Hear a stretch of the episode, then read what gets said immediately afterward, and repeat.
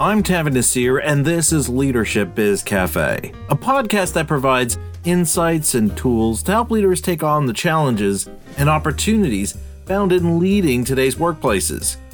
Leadership Biz Cafe is brought to you by Tanveer Naseer Leadership, our leadership firm that offers keynotes and corporate trainings in both in person and virtual settings that will help you to improve the way you lead and guide your organization's growth and future successes. Now, if you've been enjoying my podcast and the insights and tools I've been sharing on how you can improve your leadership craft, and you're interested in having me expand on them with your team and organization, I'd like to invite you to check out my speaking page on our website at tanveernaseer.com to learn more about some of the topics I can discuss at your upcoming event. And now, I'd like to introduce my guest for this episode, Joel Garfinkle. Joel is the author of 11 books and over 300 articles on leadership. He's been recognized as one of the top 50 executive coaches in the United States, and his executive coaching clients include Google, Amazon, Microsoft, Deloitte, Ritz Carlton, and the NBA. I've spoken with Joel many years ago on this podcast, and I've invited Joel to come back so we can talk about his latest book, the number one Amazon bestseller, Executive Presence Step into your power, convey confidence, and lead with conviction. Hi, Joel. Welcome to the Leadership Biz Cafe. It's nice to have you back. Yeah, thanks for having me. I'm very excited to uh, speak to your audience and hopefully provide some value. So, Joel, the reason why I wanted to speak with you on the show again is to talk about your book, Executive Presence. Now, when we think of the idea of executive presence, most of us have a notion of what it is, but maybe it's not so clearly defined. So, a great place for us to begin our discussion before we dive into your book is how do you define executive presence and how critical is it to our ability to succeed in an evolving work environment like we're seeing right now? First off, I have to say that it's amazing how many times people will say that they get together and they try to, they get feedback and they say, you need to improve your executive presence. And the individual says, well, can you be more descriptive? And they say, well, you got to improve your executive presence. They don't, they have a hard time being descriptive on what it means. And a lot of times people have confusion about what executive presence is. And if I had to define it in a clear way, I'd say people with executive presence have a kind of a reputation for making things happen. Um, they they radiate confidence in their interactions. They it means they communicate with conviction and clarity. Uh, they avoid ambiguity, don't come across as um, unsure of themselves, and they have a kind of a bold and decisive decision maker uh, and come across as professional and competent. So, to cultivate executive presence, it's important for people to look at how, how do they show up at work? How do they speak? How do, how do they make decisions? Because um, the key thing about executive presence is you got to, people who have it exude a certain magnetism that grabs people's attentions and people lean in and really want to listen to them.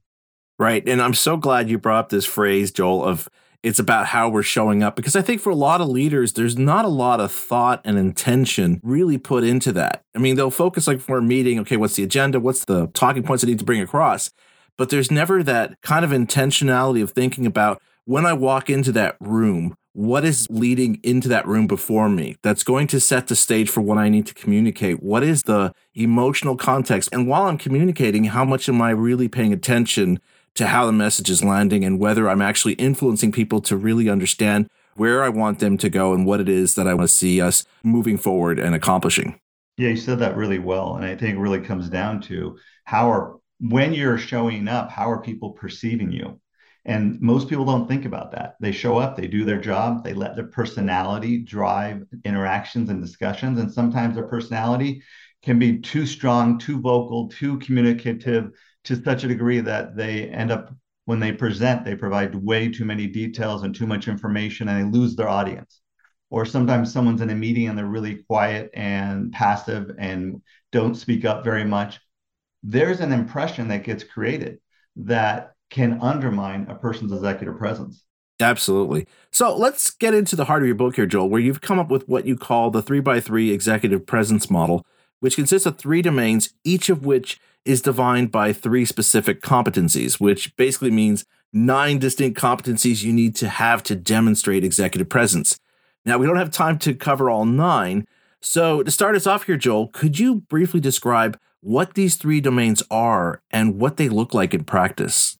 Yeah, so the, the three are first one is the three domains is gravitas. And under gra- a gravitas, as a leader, you want to come across as confident, commanding, and charismatic. So it's really about radiating a self assuredness and a power by projecting confidence and charisma um, and, and really commanding the room. So that's the gravitas piece. The next one is authority. And with authority, you're you're coming across as someone who's decisive, bold, and influential. So you project certainty in your decisions. You're persuasive and compelling as your assertiveness gives others confidence in your ideas. So that's you come across as having you act with authority. And the last one is about expression. So we got gravitas, authority, and expression. With expression, expression, you're consistently um, vocal and you're making great me- recommendations. You're speaking up. You're asking excellent questions. Um, you share your ideas succinctly. You're polished, prepared, and professional in all your communications. It's really about speaking up, being insightful, but making sure you're also succinct and to the point. And that's the third area, which is expression. And so, what are the nine distinct competencies then inside that model that we then need to be focusing on to really help us develop our executive presence? So, under gravitas, the three are confident, commanding, and charismatic. So, you want to come across as a leader who's confident, commanding, and charismatic. When you do that, you show gravitas, you enhance and elevate your executive presence. Uh, under authority, you have decisive, bold, and influential. So this is how you want to act. You want to act as someone who is decisive, who's able to make bold decisions, and is able to influence others. And then the third column is expression. The three competencies are being vocal, insightful, and clear.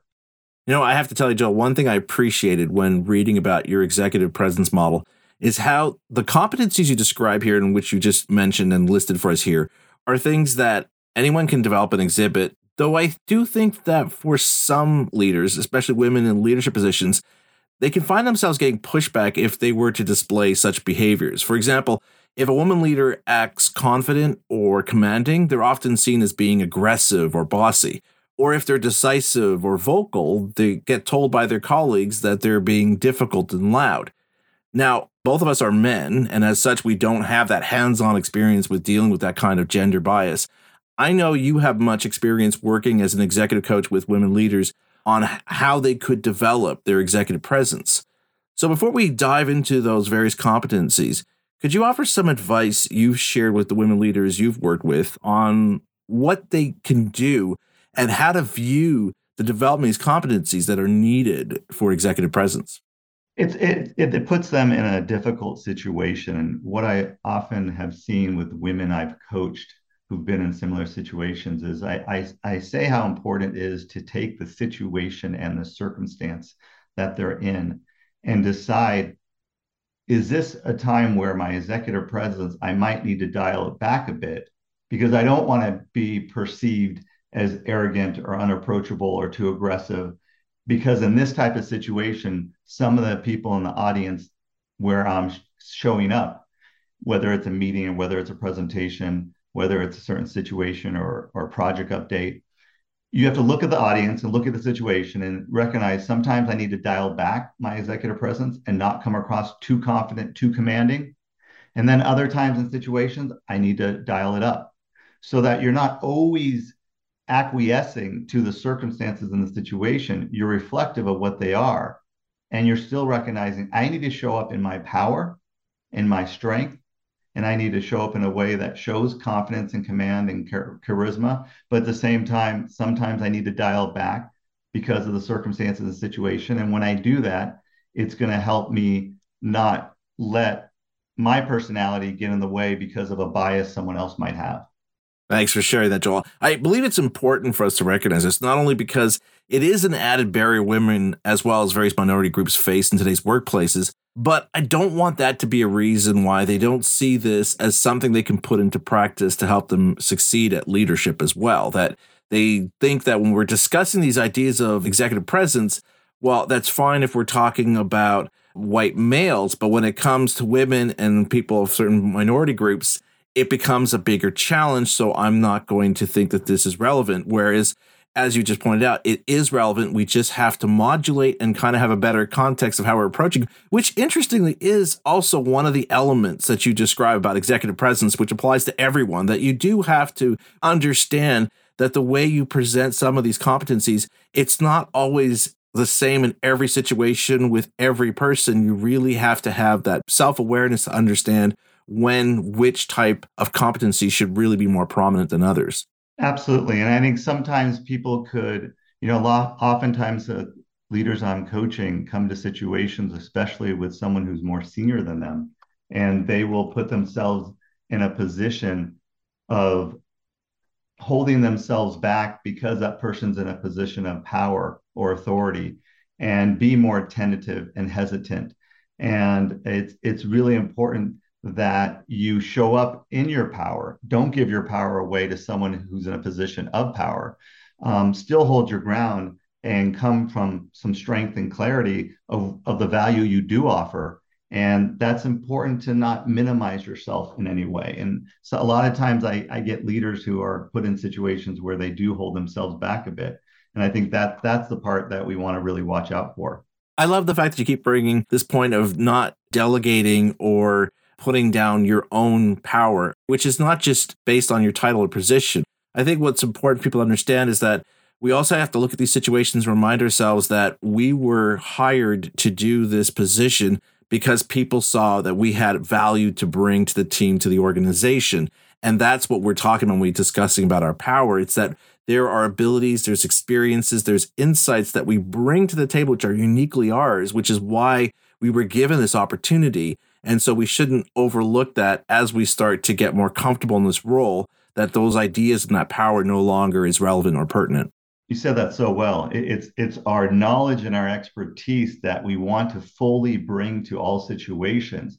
Thus, if we hold ourselves back in any way by being less vocal, by not being bold, by being less uh, decisive and being more indecisive and tentative, we're not then letting others know all the knowledge and all the insights and all the credibility that we bring to situations.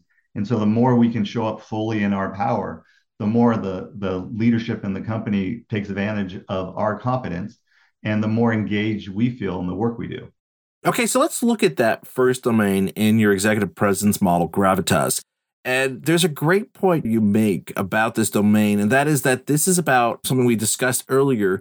That's really about how you show up, not just when certain people with certain titles or positions are around, but that this is who you are. And gravitas requires us having three competencies, which you mentioned earlier, of being confident, commanding, and charismatic. And of the three, the one I see most people struggling with is how to be more charismatic because we often think of it as something you're born with. But what helps is kind of adjusting our understanding of charisma. And there's a quote you share from Ralph Archbold that really evokes this. And it is this idea that charisma is the transference of enthusiasm. And I really like that idea that we start realizing again, it's something we've been discussing just in broad strokes, but it's this idea of what it is that we are presenting or bringing forth through our interactions with people and what we're communicating, what we're messaging. So, how do we develop this competency and use it towards building our executive presence here, Joel? I, am thinking of a leader I'm working with right now who um, he had he had trouble with the charismatic competency uh, of the nine executive presence competencies. And he said, you know, he he's more soft spoken. He's he's Asian. Um, he was raised to be more humble and soft spoken, a little more quiet voice. He's not the most demonstrative and powerful person in the room.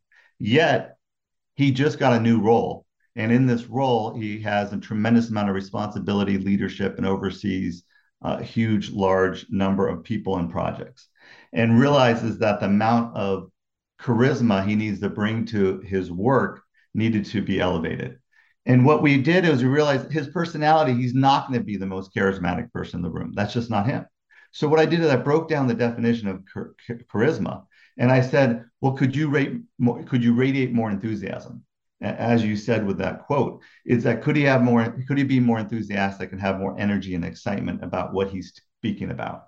And he said, okay, I could do that. I said, could you have a more optimistic attitude? He said, yeah, I can work on that.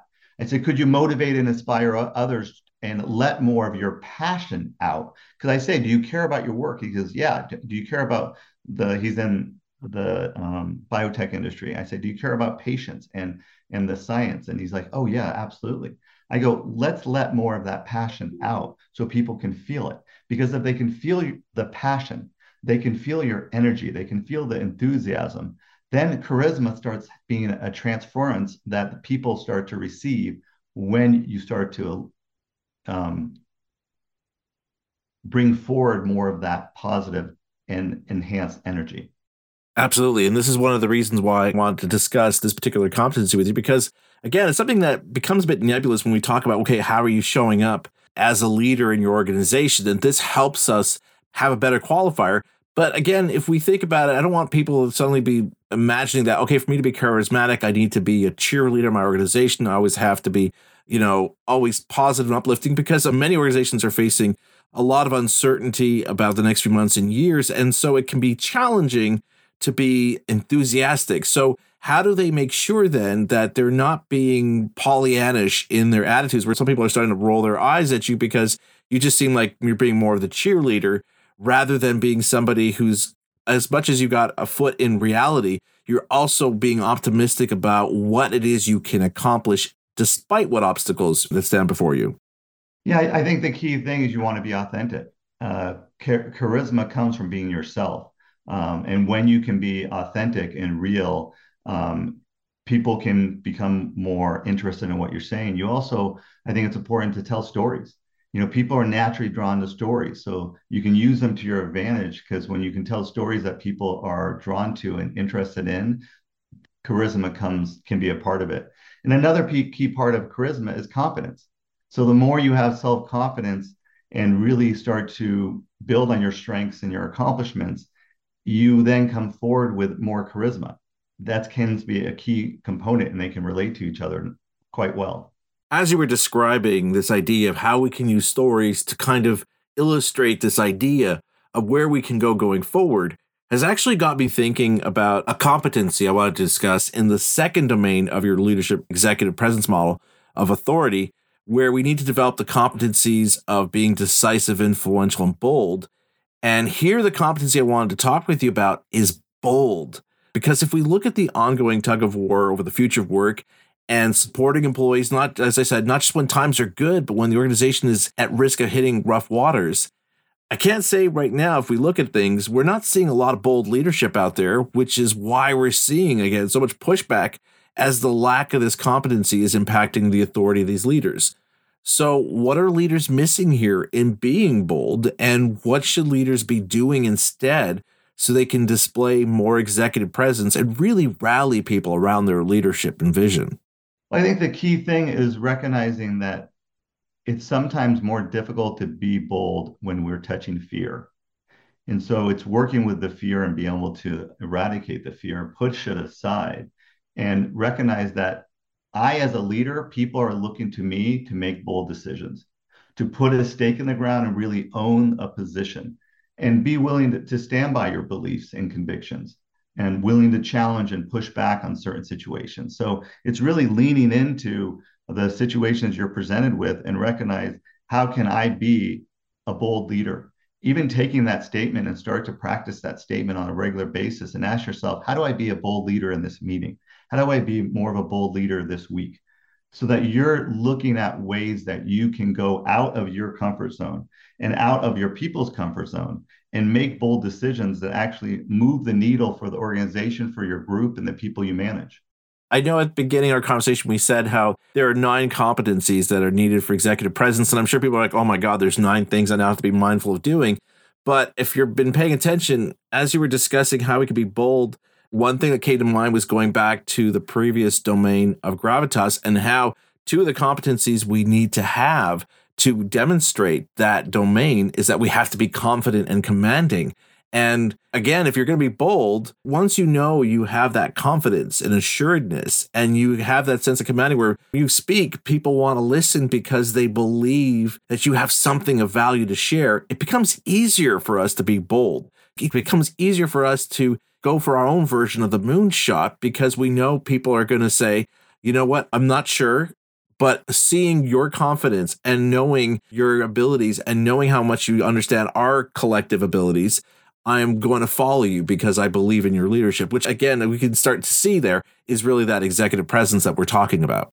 And as a leader of people, you have to recognize that you're going to be out of your comfort zone if you're feeling a hesitancy to be bold, if you're feeling a hesitancy to be really decisive and make the tough decisions that need to be made, if you're having hesitancy to really take charge and, and take have a sense of command of a situation or have confidence and believe in yourself and what you can do.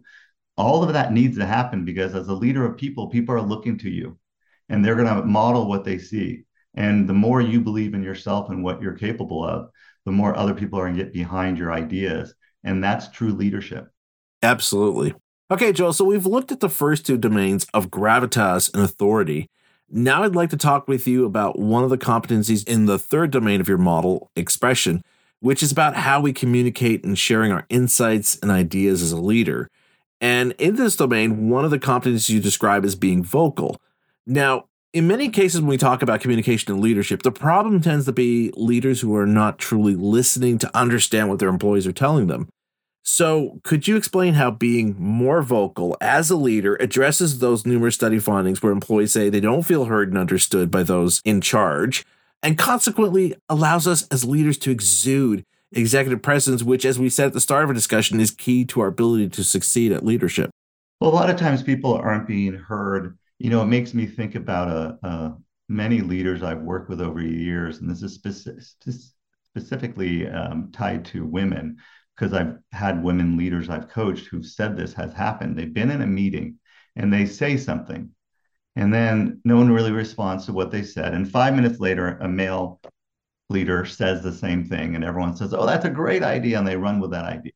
And the woman leader sits there and goes, and then they've asked me this directly. They said, Why are they not listening to what I said? What's holding them back? And what I say to them is, I say, it's kind of like you, you have this small little pebble and you throw the pebble in the in the lake and it makes a nice very small ripple and then you have someone who takes a boulder and throws a boulder in the lake and it makes a really big wave. And the whole idea here is how do you speak up and be vocal in such a way that your presence and your command and how you speak and how you show up with the idea you're sharing has so much weight to it, or we can call it gravitas, that other people hear and know that's an idea from so and so. They can feel it, they can, versus if it's subtle hesitant, tentative, you're questioning yourself. So you deliver a very tentative, passive message that no one really gets behind. So I think what, what is key here is that whenever you do speak up, make sure that you're coming across in a very strong, clear messaging with conviction behind the idea you're sharing so that people can know it's coming from you it's interesting as you were describing this. I'm just imagining there's might be some listeners out there who are thinking, you know what, Joel, I like this idea, but honestly, I'm more of those people who fall in the introvert camp.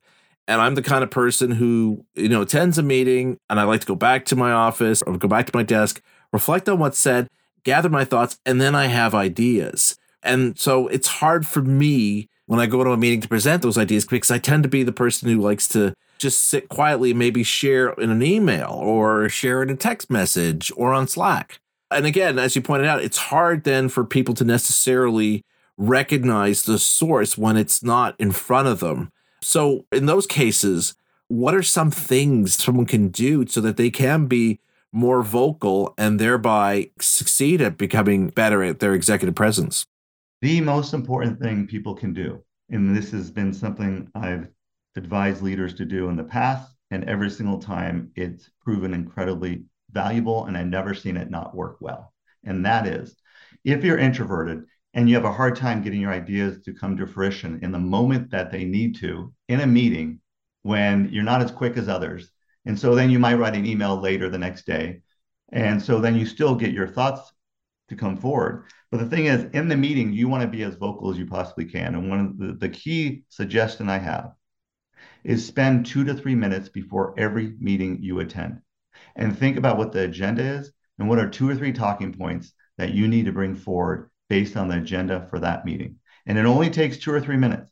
And then you go to that meeting, and because you kind of prime the pump, you got the got yourself more ready. Your ideas are more top of mind. So when the conversation comes around to something that you were already thinking about, and you jotted down a couple ideas before the meeting, they're more readily available to be spoken. And so then people feel more engaged. They then speak up and are vocal with the ideas they thought about before the meeting. And that puts them in a position where they're actually able to share the key insights that they want to, and they become more vocal, all because they spent time preparing ahead of time for every meeting they attend. I think that demonstrates that we have to strike a fine balance between making sure we're communicating consistently in however way we want to do that and clearly for what we stand for and what we're trying to do. But at the same time, we're also making sure that people see and understand the source of that, where it's coming from and giving us the credit that it's ours, right? Again, going back to the example that you're the source, you're the origin of this idea. And to use that analogy you had about throwing a rock into a lake, creating a bigger ripple that helps you strengthen and build your executive presence. And I just want to add that for introverts who can refrain from speaking up, you got to realize that your opinions really matter and you want to add value to the conversation and I once was doing a 360 interview on a leader, and I was getting feedback about this leader. And they said to me, I want this person, and they knew they were introverted, to be one of the first people to speak up and not the ninth or 10th person. Because they said, We've been in meetings where it's an hour and 15 minutes into the meeting, and they're finally speaking up. And the thing they share, if they shared it with one of the first two people to share it really early on in the meeting, the meeting would have gone in a whole new direction that would have saved us a tremendous amount of time. And instead, they waited until an hour and 15 minutes into the meeting and they delayed insight and value and a perspective that we want to hear. So, the thing introverts need to know is that you have great ideas and you should absolutely be sharing them. People want to hear your thoughts in the moment, not after the fact. And stop self censoring yourself and trust yourself to participate in dialogues during meetings. You have key roles to play in the discussion. Own it, message it, communicate it so people can really hear what you have to say. You know, Joe, as I was reading this part of your book, there's a scenario you write about which I couldn't help but smile because I've experienced it on more than one occasion. And it's not the introvert who waits too long to speak up, it's the other team member who basically dominates the conversation. I've experienced this both as a team member as well as being the team lead, where I was the one who's basically had to keep trying to lasso the person in to let others have an opportunity to contribute. And unfortunately, especially if it's a team that you didn't create, but you walk in, it's already been set. When you have someone like that in your team, it kind of creates a habit from everyone else that they don't speak up because they're just so used to this person taking up so much of the oxygen in the room. So for those who are like, okay, oh, I know I do that, Joel. I'm very vocal at meetings. Okay, but maybe you're that leader who you're maybe a little too vocal at meetings. What are some things that they need to do to make sure they're not being that leader who's doing most of not all the talking and not leaving that space for others to contribute, for others to share, and maybe having that introvert you mentioned who over an hour into the meeting finally has the chance or they're giving themselves the permission to speak up and share something which had they shared it earlier would have saved everyone so much time by realizing this is the better approach to take. The key thing is uh, a lot of people spend um, have a tendency what i call is, is instead of speaking up these people who speak too often and too much need to speak down. And and there's been a study done in which people in an hour meeting with seven or eight people that two people do 70% of the talking. And what's important for someone who is more of an extrovert, more outspoken, is comfortable speaking out loud. That's how they think. They think out loud often, versus someone who's more introverted and more analytical and thinks internally inside. If you're someone who speaks out loud and you think you have a tendency to ramble too long, what I recommend doing is getting feedback from people and ask people at meetings you are attending, do I have a tendency to speak too much? And if I do, uh, please let me know. So part of this is getting feedback so you can recognize you're doing it. The second thing is for you to start to think about what's the point I'm trying to make? And maybe I go into meetings thinking about a couple points I want to make and see if I can make my points without providing a tremendous amount of detail. Knowing that I tend to get long winded, I tend to provide too much detail. So I need to be succinct and to the point. So you actually practice this as a skill and work on it as a behavior change. My goal is to be succinct and to the point, And I'm going to time myself ahead of time when I go to meetings to think about can I get my point across in 30 seconds or less? So really working on this as a behavior, because one of the things I've seen that have most undermined executive presence more than anything else is people who are long-winded tend to get discounted as having a lesser degree of executive presence, and it impacts their ability to be a more impactful leader. You know, Joel, again, we've covered a lot of areas and different facets of what it takes to build your executive presence. And with any kind of behavioral change, I think the biggest challenge people have is not knowing where to begin. So, as people are looking back and maybe reading your book and looking at these three domains and the nine competencies found across all three of these domains, is there any advice you can give on helping them figure out where they should begin? Because obviously, some people might find that there's three competencies I'm really good at, there's two that maybe I'm okay on, but then these ones here are really ones I need to work on. Is there any advice you can give to help people understand when they're looking at this model that you have that will help them understand how do I figure out where I should begin this process and really start building my executive presence? What I, what I found it to be really helpful, and people have mentioned this to me and, and have said that one of the benefits of the book is that you can quickly look at the three by three model and within less than a minute you can evaluate your nine competencies. And there's evaluations you can do in the book that can tell you which ones you need to work on. But you can just look at it yourself or even share it with your manager and say which competency do i most need to work on? So like i say you can do this for yourself. You can have your manager provide their insight and so you're going to come up with one or two you most need to improve or you might come up with one or two you're most doing most well you can quickly assess yourself based on the three by three model and then the value of the book is that I have nine chapters dedicated to each competency. So, what I recommend people not necessarily read the book linearly, but to take the chapter that you most need to improve upon. And let's say you need to be more vocal. So, you take that vocal chapter and you read through that chapter and you use it as a resource. And so then the, the book becomes more of a resource for you because depending on the situation you're in, or if you get a new role, some of your competencies in executive presence, the nine competencies, some may be improved upon, and you might have new ones you have to work on. And then you can go to that chapter and use it as a resource. So I find it to be beneficial in, in the book and how you use it is depending on the competency you want to improve, you can go directly to that chapter and use it uh, to help you get better and improve that specific competency. Well, Joe, I have to say it was a pleasure having you back on my show. I really enjoyed reading about this executive presence model you created from your research. And I hope we've created some clarity around what is executive presence and how leaders can develop theirs so they can be a better leader who does influence and inspire the best in those under their care. So, thanks, Joel, for the thought provoking conversation. It's been my pleasure, and I really uh, appreciated taking the time to really talk about ways that people can elevate their executive presence so that they're not holding back their power and their presence and how they come across.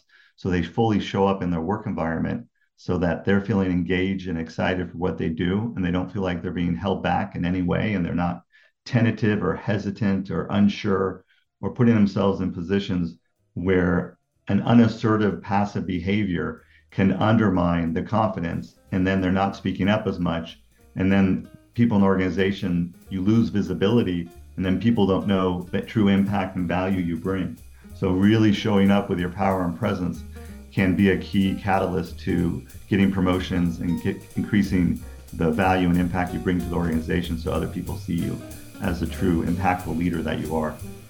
If you'd like to learn more about Joel's book, as well as check out my past interview with him on this podcast, check out the show notes for this episode on our podcast page at tanveernaseer.com slash LBC.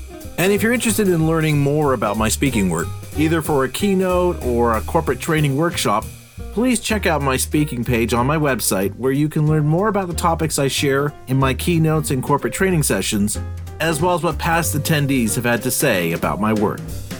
I'm Tanveer Naseer, and you've been listening to Leadership Biz Cafe.